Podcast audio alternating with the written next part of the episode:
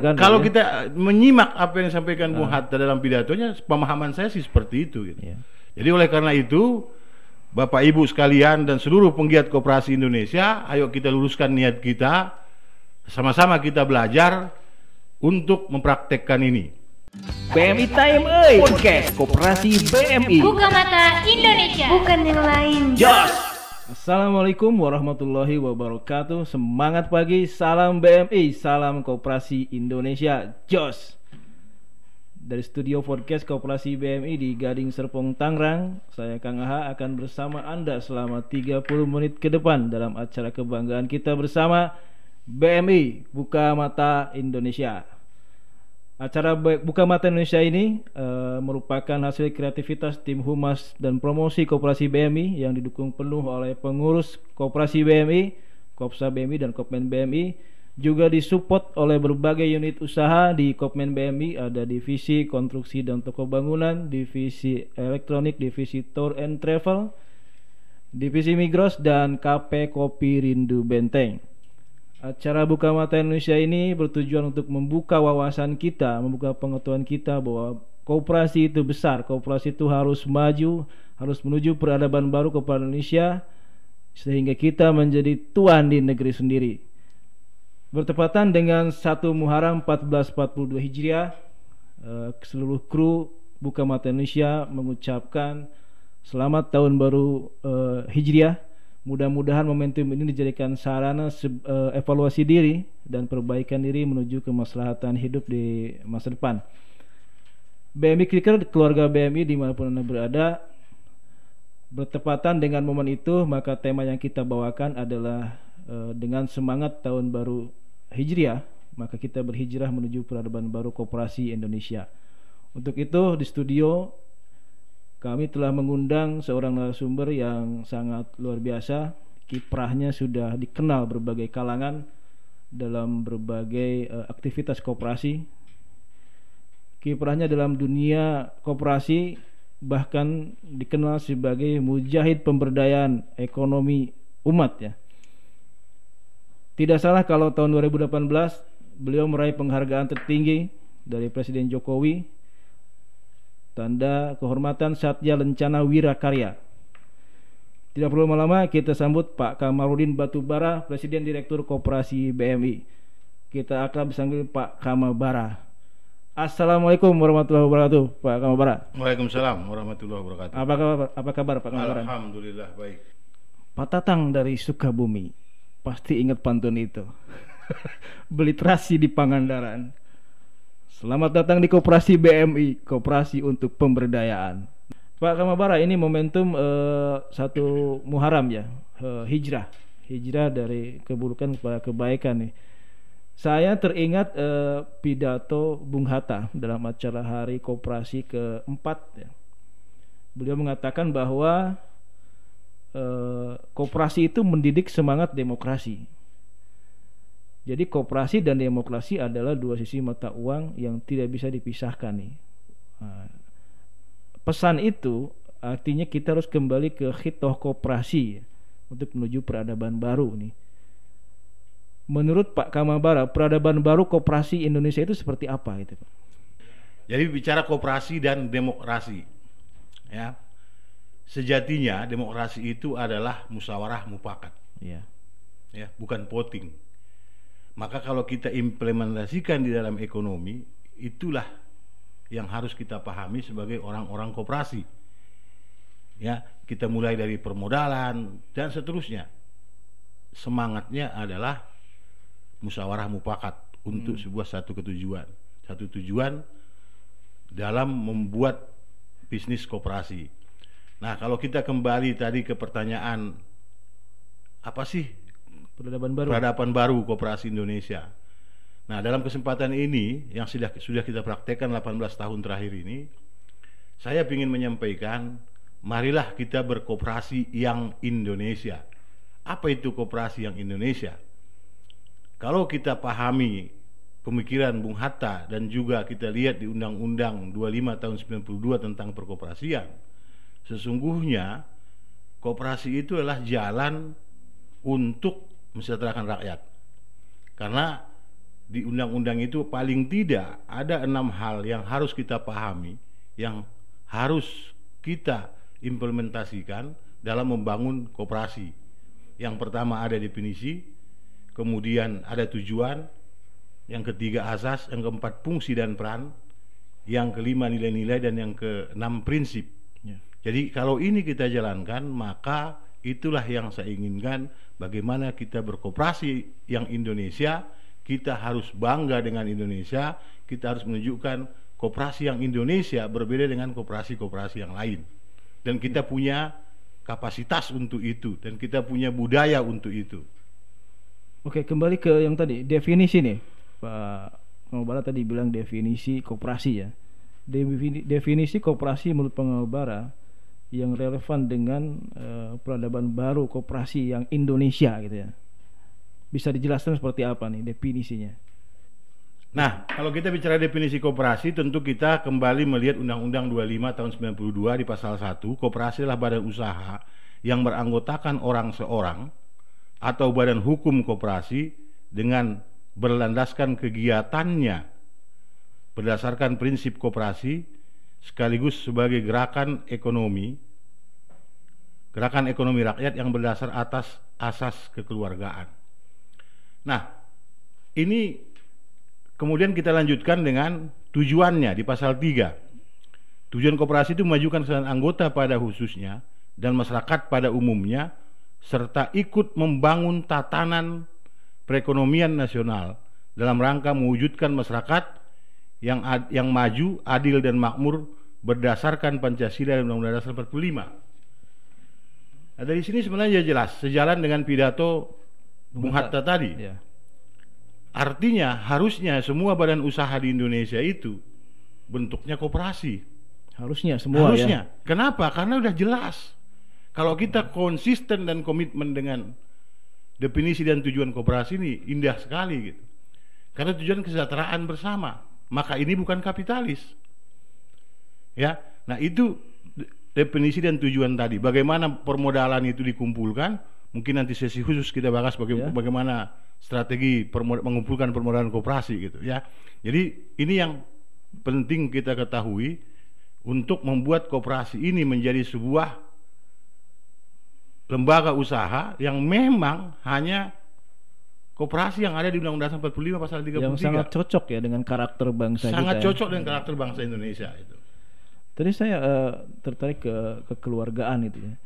Sebenarnya tadi eh, ada beberapa yang disebutkan bahwa eh, ajas koperasi itu adalah eh, kekeluargaan. Ya. Nah bisa dijelaskan oleh Pak Kamabara nih lebih detail lagi. Sebetulnya ajas koperasi ini dalam pengelolaannya seperti apa nih? Pak? Ya. Nah, yang ketiga tadi selain definisi dan tujuan, yang ketiga ajas. Ya. Ajas koperasi ini kalau di Undang-Undang 25 ini adalah kekeluargaan. Mm. Nah, sejatinya harus ditambah dengan gotong Gotong royong. karena ya. itu karakteristik bangsa. Karena ya. ini kultur bangsa ini bangsa. gitu. Maka bagaimana kita bergotong royong dan ini kan sesuatu yang sudah menjadi budaya di negeri ini. Apa pun di mana pun di desa mana pun itu semua dilakukan dengan gotong royong, Ya. ya.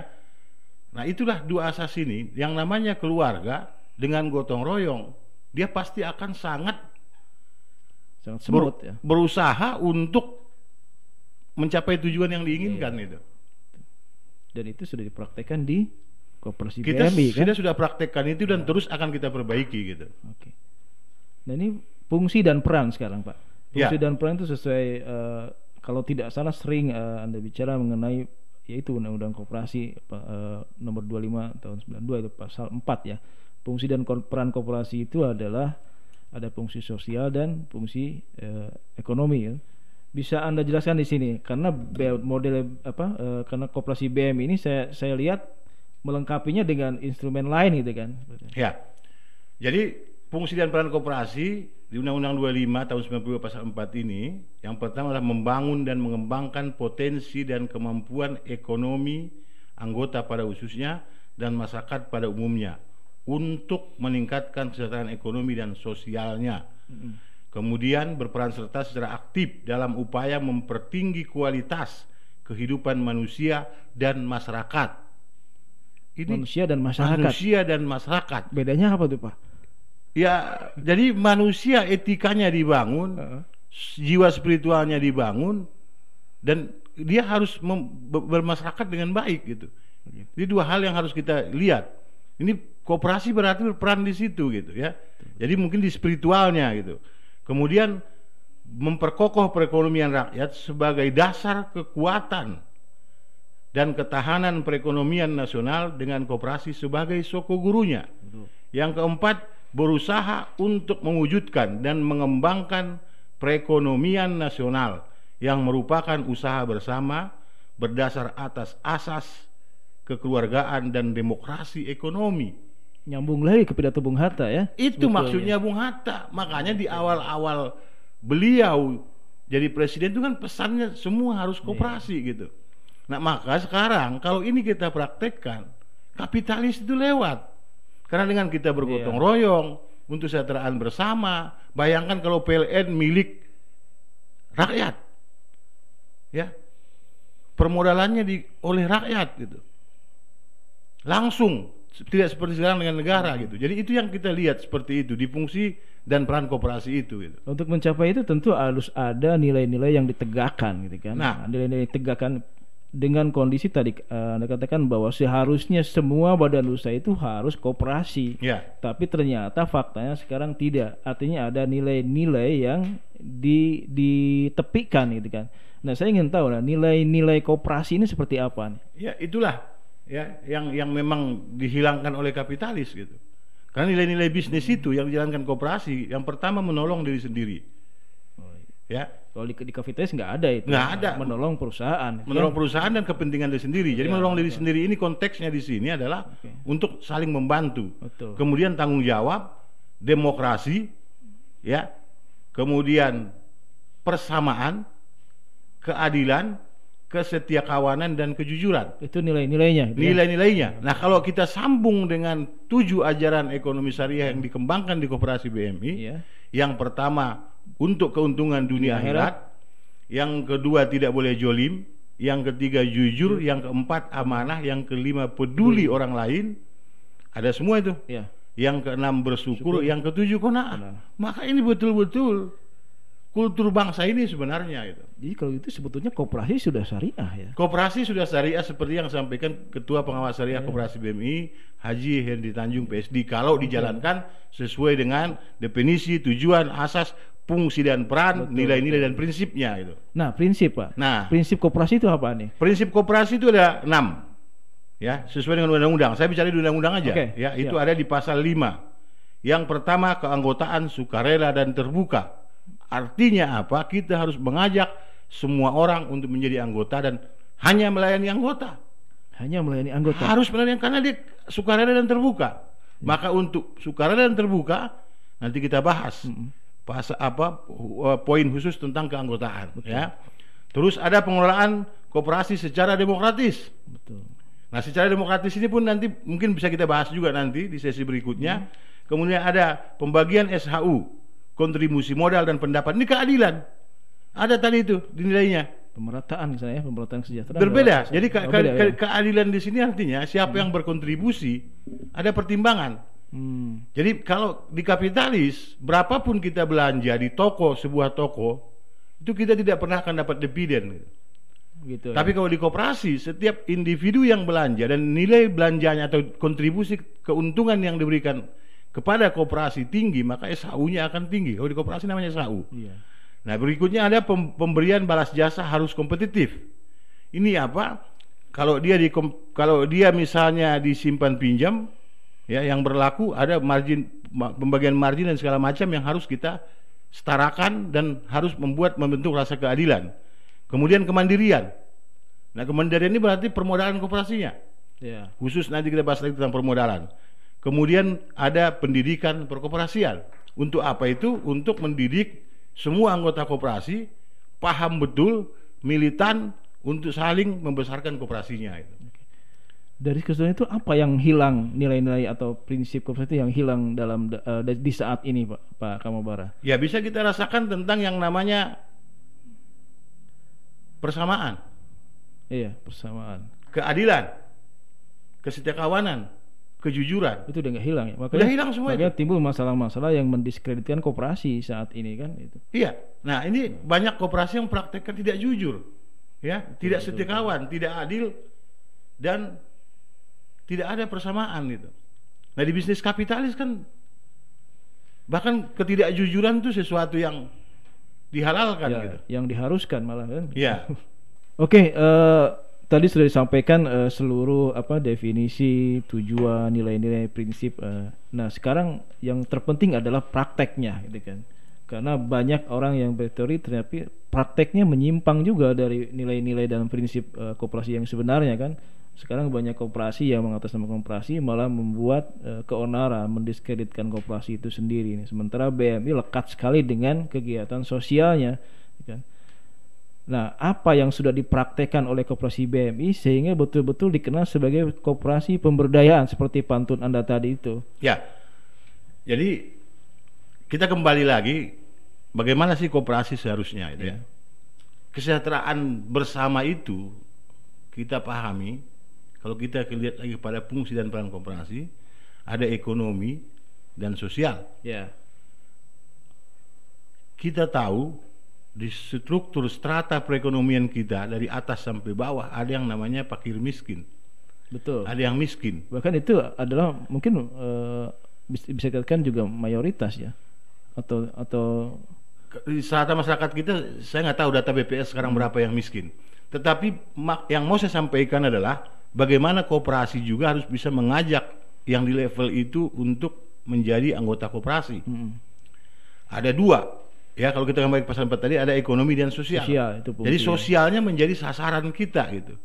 Maka di BMI kita punya model BMI syariah sudah kita bukukan ya itu di situ dijelaskan ada lima instrumen. Mm, ada lima pilar yang kita tuju selain ekonomi dan sosial, sosial. Kita tambahkan ada pendidikan kesehatan, kesehatan dan spiritual. Betul. nah bagaimana mewujudkan itu? Ada yang kita sebut namanya lima instrumen. Ada sedekah kemudian pinjaman pembiayaan simpanan dan investasi. Ini bisa kita wujudkan lewat koperasi. Maka kepedulian tadi atau kesetiakawanan di nilai-nilai koperasi itu bisa diwujudkan kalau lima pilar ini kita praktekkan dan kita konsisten di situ dengan konaah selalu merasa cukup yang kita kejar bukan keuntungan tetapi tidak boleh juga membuat karyawan tidak bahagia gitu Oke, jadi yang dipraktekkan di koperasi BMI ini relevansinya dengan tadi menuju peradaban koperasi, peradaban baru koperasi yang Indonesia. Ya. Prakteknya seperti apa tadi Pak? Ya, jadi itu tadi kita menuju kesejahteraan tadi. Hmm. Kita mulai dengan lima instrumen, ada sedekah, ada pinjaman, simpanan, dan simpanan, investasi. investasi, ada sedekah, pinjaman, pembiayaan, simpanan, dan investasi. Bicara sedekah, kalau dia koperasi syariah itu di Permen Peraturan Menteri Nomor 11 Tahun 2017. Koperasi boleh mengumpulkan, mengelola dan menyalurkan zakat, infak, sedekah wakaf. Jadi itu instrumen untuk sedekah tadi gitu. Itu koperasi ya? Itu koperasi. Koperasi syariah apa koperasi? Koperasi syariah Koperasi syariah. Bukan, wajib punya itu, Jadi bukan koperasi eh, semua ya? bukan. Ini hanya koperasi syariah. syariah. Jadi itu satu instrumen juga untuk melaksanakan fungsi sosial tadi yang terutama Iya. non anggota atau yang fakir miskin itu gitu. Oke. Jadi eh, anggota yang tergolong fakir miskin yang tidak mampu sekalipun tetap mendapatkan porsi tersendiri di koperasi BMI. kan? Iya, itu kita kita bisa melakukan banyak hal ya. Rumah gratis. Ya, ini yang tidak ada Pak di koperasi lain karena sebagian besar koperasi juga menyasar segmen-segmen tertentu kan, ya, tidak selaras dengan semangat koperasi untuk saling menolong diri sendiri dan menolong orang lain yang membutuhkan ya. Itulah pemahaman kita dengan model BMI model- dengan model BMI syariah ya, dengan model BMI syariah bagaimana kita berkooperasi ini melibatkan semua pihak, semua unsur yang namanya kesejahteraan bersama. Karena bagi kita di BMI kalau sejahtera sendiri itu biasa. Ya, Sejahtera sama-sama baru luar biasa. luar biasa ini semangatnya. Itu. Saya tertarik dengan apa data di, di yang saya dapatkan bahwa di koperasi BMI ini rata-rata pegawainya itu milenial pak. Nah, semangat eh, koperasi eh, perubahan peradaban baru koperasi yang digaungkan oleh Pak Menkop itu untuk melakukan rebranding. Rebranding itu mungkin salah satunya dengan penyegaran eh, ke apa pengelolaan koperasi kan. Selama ini kan koperasi stigmanya dikelola oleh orang tua yang lemah gitu kan. Di koperasi BMI saya lihat seribu karyawan lebih itu masih muda-muda milenial nih kan. Ini bagaimana membentuk eh, rebranding koperasi yang di, dimaksud oleh Pak Kamabara ini? Ya kita mulai dengan prinsip koperasi kan ada pendidikan perkoperasian Ya. dan semangat kita kan tadi Berarti itu ya, su- sudah sudah jalan terus Pak. sudah ya? jalan terus. Jadi rebranding itu kita coba juga melibatkan anak muda. Kita harus tahu hot buttonnya anak muda ini apa sih? Kenapa mereka gengsi kerja di koperasi? gitu. Mm-mm. Nah ini harus kita cari. Bisa misalnya dari gaji atau kemudian kantornya seperti apa Mm-mm. dan lain sebagainya lah. Sehingga kita merekrut anak-anak muda yang harusnya gampang kita bentuk untuk dengan visi kita kooperasi yang Indonesia tadi dengan mengedepankan pemberdayaan dalam rangka pemerataan ekonomi yang berkeadilan. Jadi kita bisa lebih gampang menanamkan prinsip-prinsip kita dan nilai-nilai yang kita inginkan itu. Oke Pak Kamabara, ini ada beberapa masalah yang tadi disebutkan eh, termasuk masalah kualitatif lah yang ada di alami koperasi Indonesia itu pertama citra koperasi yang kurang baik, Eh, kemandirian juga masih jadi masalah kan, kualitas SDM juga sama, tapi koperasi BMI sudah bergerak ke eh, rebranding tadi dengan menghimpun banyak generasi milenial kan, regulasi juga dikabarkan kurang mendukung juga akses permodalan dan jaringan usaha yang masih belum eh, apa memadai gitu. Bagaimana koperasi BMI ini mengatasi masalah tersebut, Pak? Coba kembali ke pidato Bung Hatta itu. Oh gitu ya. Kembali- Kooperasi itu usaha bersama. Iya. diatasi bersama. Ya, buat saya mau pemerintah buat regulasi ya pun tidak. Fokusnya pengurus koperasi bukan di situ. Tapi bertindaklah sesuai dengan prinsip-prinsip dan nilai-nilai. Betul, betul. Ya, saya nggak ber- terlalu tertarik dengan mempermasalahkan eh, regulasi-regulasi yang dibuat oleh pemerintah gitu. Karena kata lainnya adalah maju mundurnya koperasi ini tergantung kita yang ada di dalamnya. Ya, mulai dari pengawas, pengurus dan anggota-anggota yang lain begitu juga karyawan gitu. Oke. Dalam pidato Bung Hatta saya kembali ke pidato Bung Hatta akhirnya kan. Tadi katakan bahwa eh, bicara eh, koperasi adalah bicara ekonomi rakyat untuk kesejahteraan. Itu jelas sekali dan mengambang ke mana-mana gitu kan. Nah, apa yang seharusnya dilakukan oleh koperasi untuk mendongkrak ekonomi rakyat ini kan? Itu Pak. Pak Ya. Muhammad. Di siklus ekonomi itu kan sebenarnya berputar ya. Kalau di sebuah kenapa kota bisa maju dibanding desa? Karena fasilitas lengkap. Di dalam seharian itu, keseharian manusia itu, itu kan dia ada kebutuhan untuk sandang, Ya. pangan, papan. Tuh. Kemudian ada tersier. Ya toh? Nah, koperasi harus bisa masuk ke situ. Yang mana yang bisa kita masuki, maka itu menjadi bisnis koperasi dengan koperasi yang Indonesia. Ayo kita berdayakan petani Indonesia untuk yang tidak petani belanja berasnya petani, padinya petani, koperasi mengolahnya gitu. Karena ada tujuh yang bisa dan wajib dilakukan oleh koperasi menurut Bung Hatta. Ya, Ada tugas pokok ya. tujuh tugas pokok. Ada tujuh tugas pokok. Bung Hatta punya pandangan ada tujuh tugas pokok koperasi. Yang pertama adalah koperasi harus mampu memperbanyak produksi. Ini sebenarnya sejalan dengan teori ekonom Islam Ibnu Khaldun. Kalau negara mau maju, kuasai produksi. Ya. Jadi sekarang koperasi harus menguasai produksi. Kemudian yang kedua kata Bung Hatta adalah koperasi harus mampu memperbaiki mutu dan komoditas dengan edukasi yang cukup dari kader-kader koperasi. Ketiga adalah memperbaiki pola distribusi. Keempat adalah memperbaiki harga. Yang kita harus pahami apa? anggota sebagai penjual harus mendapatkan harga Harga terbaik, terbaik, ya. dan anggota sebagai pembeli harus mendapatkan harga terbaik. Koperasi di tengah. Iya. Jadi sejalan dengan ayat syariah tidak boleh jolim.